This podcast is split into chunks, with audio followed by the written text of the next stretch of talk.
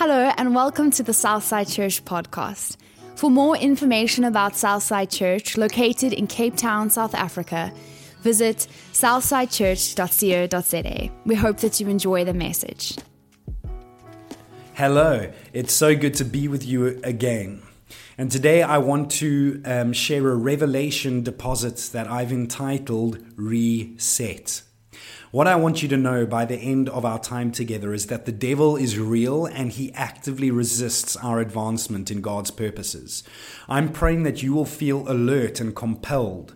And ultimately, I want to trust that you will begin reprioritizing God's word, prayer, and the local church in your personal life. Now, my youngest son is pretty crazy and wild and he's quite confrontational. So, what will often happen is he will get into an argument or a disagreement with his bigger brother and he will then try to attack him, you know, take a few swings. But ultimately, there's no ways that this eight year old is going to beat up a big 13 year old that plays rugby. And so, what my youngest son will do is once he figures out that he can't hurt his older brother, he will storm out the room, but on his way, find something that his older brother values that he can pick up and throw on the ground, hoping to break it. And in many ways, we are like this in our response to those we feel hurt us. Often, if someone wants to hurt you, but they can't get to you, they will look to hurt those you value the most.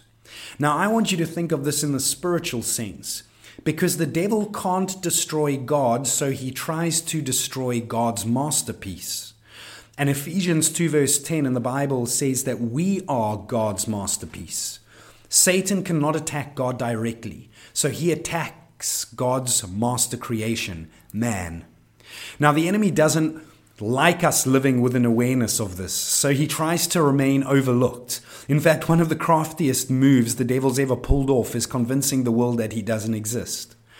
Often in our personal lives, we can lose sight of the fact that there is a real spiritual world operating within our human experience. And we can overlook the fact that Whenever we begin advancing in our walk with Jesus, the devil tries to stop us. Ephesians 6, verse 12 reminds us of this when it says, For we are not fighting against flesh and blood enemies, but against evil rulers and authorities of the unseen world, against mighty powers in this dark world, and against evil spirits in the heavenly places.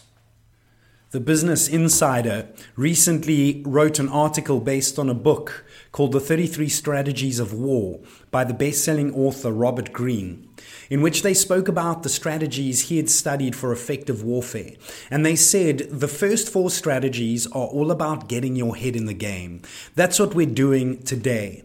And then they speak about the polarity strategy. And the strategy here is to learn to smoke out your enemies, to spot them by the signs and patterns that reveal hostility. Then, once you have them in your sights, inwardly declare war.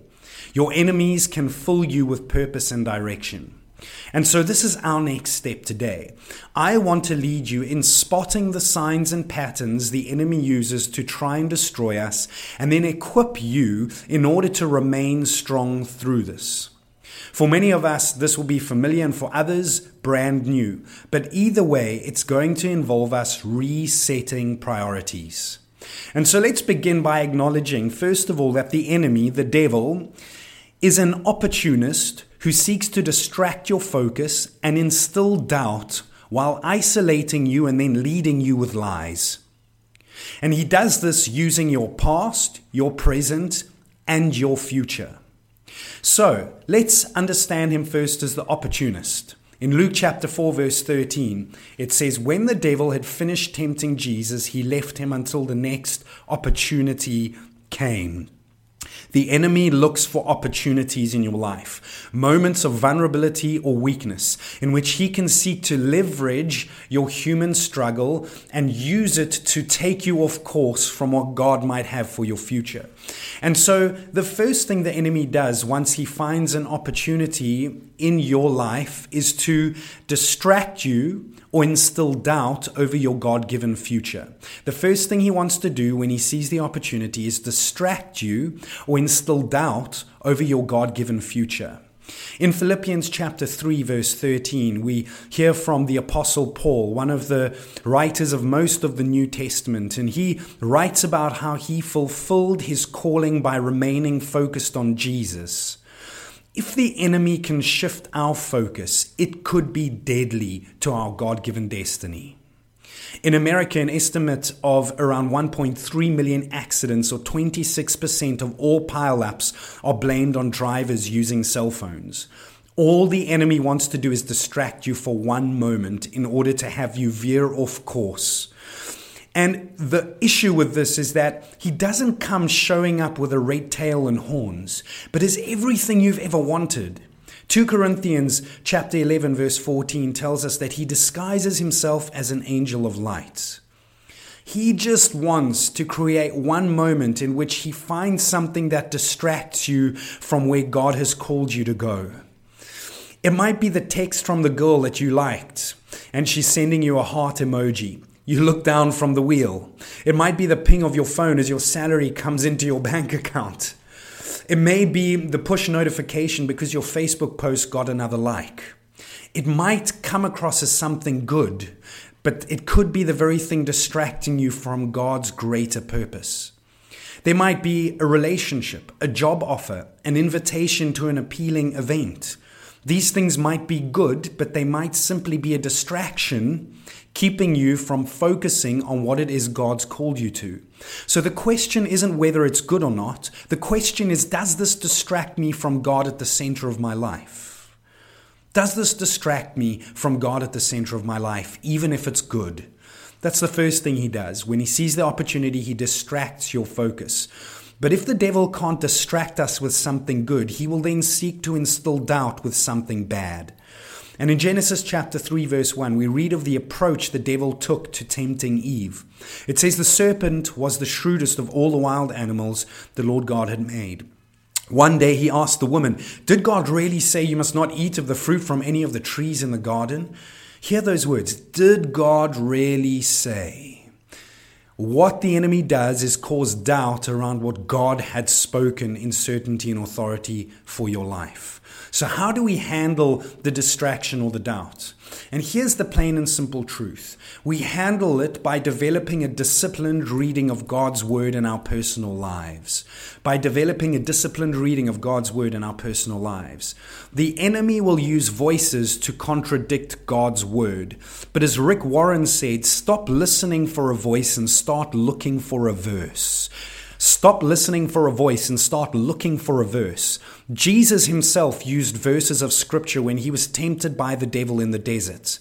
And he would refer and deflect the attack by saying things to the enemy like, It is written from God's word that man shall not live on bread alone, but by every word that proceeds from the mouth of God. God's word is our weapon. And in the Gospel of John, chapter 14, verse 26, Jesus said to his followers, But when the Father sends the advocate as my representative, that is the Holy Spirit, he will teach you everything and will remind you of everything I have told you. There are moments where you and I will experience resistance from the enemy, but we have the Word of God, the sword of the Spirit, with which we can um, defend ourselves and fight back. The problem is the Holy Spirit cannot remind us of what God has told us from His Word if we have not read it. So this needs to become a priority in our lives. You see, my situation doesn't determine my destiny, my revelation does my situation might be bad and the enemy might try to use it to distract me or instill doubt.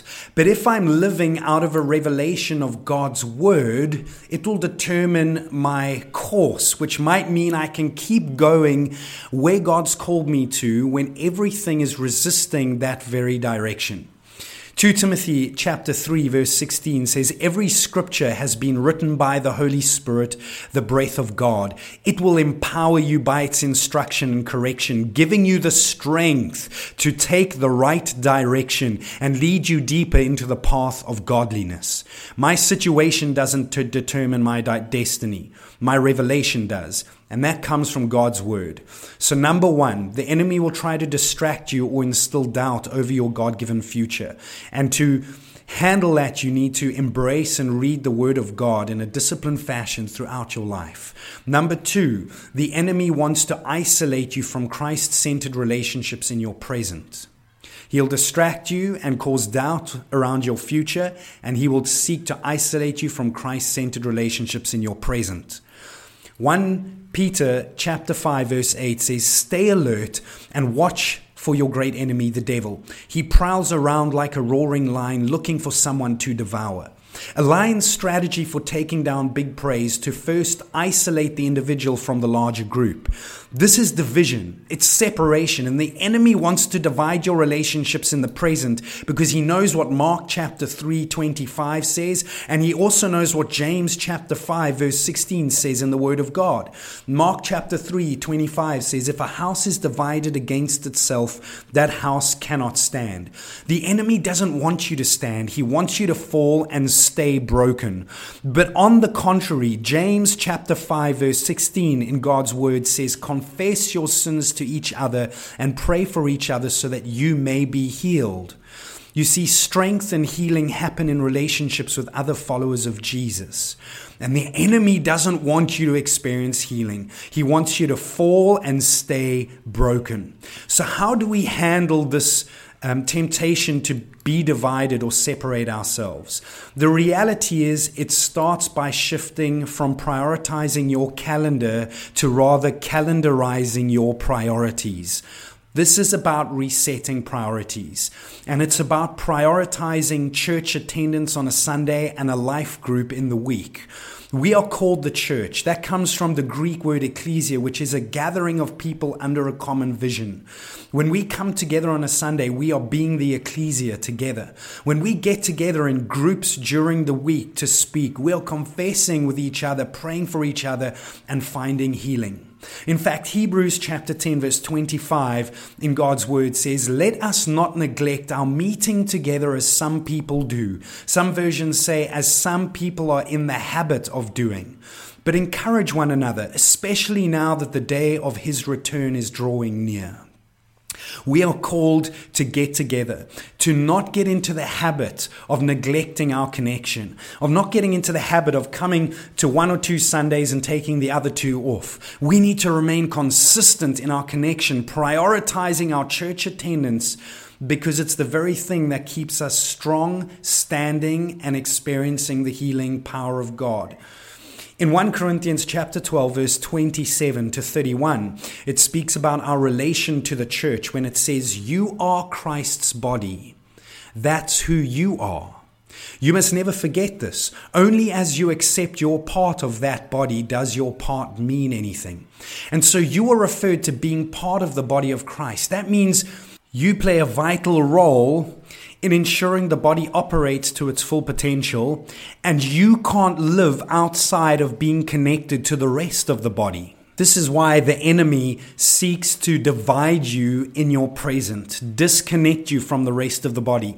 If he can just get you to stay away long enough from being connected with others that are Christ followers, if he can convince you that the church has hurt you enough never to return, if he can convince you that all you need is Jesus, yourself, and some Christian programs on the television, what he will do is get you as part of the limb that makes up the whole body to remain disconnected. And you leave a limb away from the body with the head and the heart for long enough, it begins to shrivel up. It doesn't have the blood and the oxygen it needs to survive. It will then rot and ultimately die. And very often we can be followers of Jesus and have an aspect of our walk with God that dies because somewhere we've been convinced that we don't need to be connected with the local church, that we don't need to be around other Christ followers actively standing together under a common vision. The enemy wants to distract you from your future, divide you in your present, and thirdly, he wants to deceive you with your past. It tells us in John chapter 8, verse 44, that when the devil lies, it is consistent with his character, for he is a liar and the father of lies.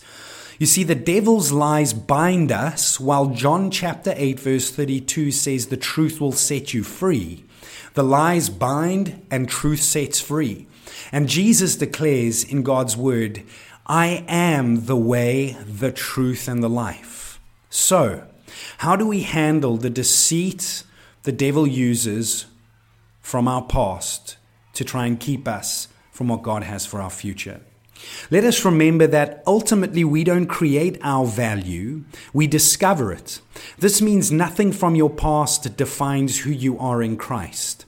So, in order to resist the enemy's attack using your past, push into focused prayer in your personal life. Turn your gaze to the truth, Jesus, who sets you free from the binding lies of the enemy. You see, in prayer, you assume the most accurate position of your true identity outside of the labels of the past. Because Jesus taught us to begin our prayers with the words, Our Father who art in heaven. We are children. And he is our king and our good father. That means when we pray, we are focusing on whose we are rather than who we think we are because of our past. Prayer is not only communion with God, it is confrontation with the enemy. And so, as we land, we started by acknowledging Ephesians chapter 6, in which it says that our battle is not against flesh and blood, but against spiritual forces. And then it continues from verse 13, where it says, Therefore, therefore, because we're in a spiritual battle, Put on the full armor of God so that when the day of evil comes, you may be able to stand your ground, and after you have done everything, to stand. Stand firm then, with the belt of truth buckled around your waist, with the breastplate of righteousness in place, and with your feet fitted with the readiness that comes from the gospel of peace. That's knowing the word of God, that's reading the word of God. In addition to all this, Take up the shield of faith with which you can extinguish all the flaming arrows of the evil one. Now, listen to the last few lines as our conclusion today. From verse 17, it says, Take the helmet of salvation and the sword of the Spirit, which is the word of God, reprioritizing God's word. It then goes on and says, And pray in the Spirit on all occasions with all kinds of prayers and requests. There's our prayer, prioritizing prayer. And then it ends saying, With this in mind, be alert and always keep on praying for all the Lord's people. There's a connection with the rest of God's people, reprioritizing the local church and our relationships with other followers of Jesus. And so I want to encourage you to be alert and reprioritize your world in order to intentionally read God's word and pray each day and plant yourself in the local church. And so my question to you for your personal life is what practical steps do you need to take to reset the Bible, prayer, and the local church's priorities in your personal life? What practical steps do you need to take to reset the Bible, prayer, and the local church's priorities in your personal life? Let's remember that Jesus calls us to purpose. And when we live with purpose, we live intentionally. We don't just go with the flow. In fact, only dead fish go with the flow. And so, if we're going to be intentional, if we're going to stand our ground in the spiritual warfare that often will resist where God is calling us, we need to calendarize our priorities rather than prioritizing our calendar. Hebrews chapter 2, verse 14 says, Because God's children are human beings made of flesh and blood, the Son also became flesh and blood. For only as a human being could he die, and only by dying could he break the power of the devil who had the power of death. Jesus has broken the power of the devil. We fight many spiritual battles, but the war has already been won through Christ. And so, even as you take your practical steps in order to stand strong, do that with the confidence knowing that you're not fighting for victory, but from victory.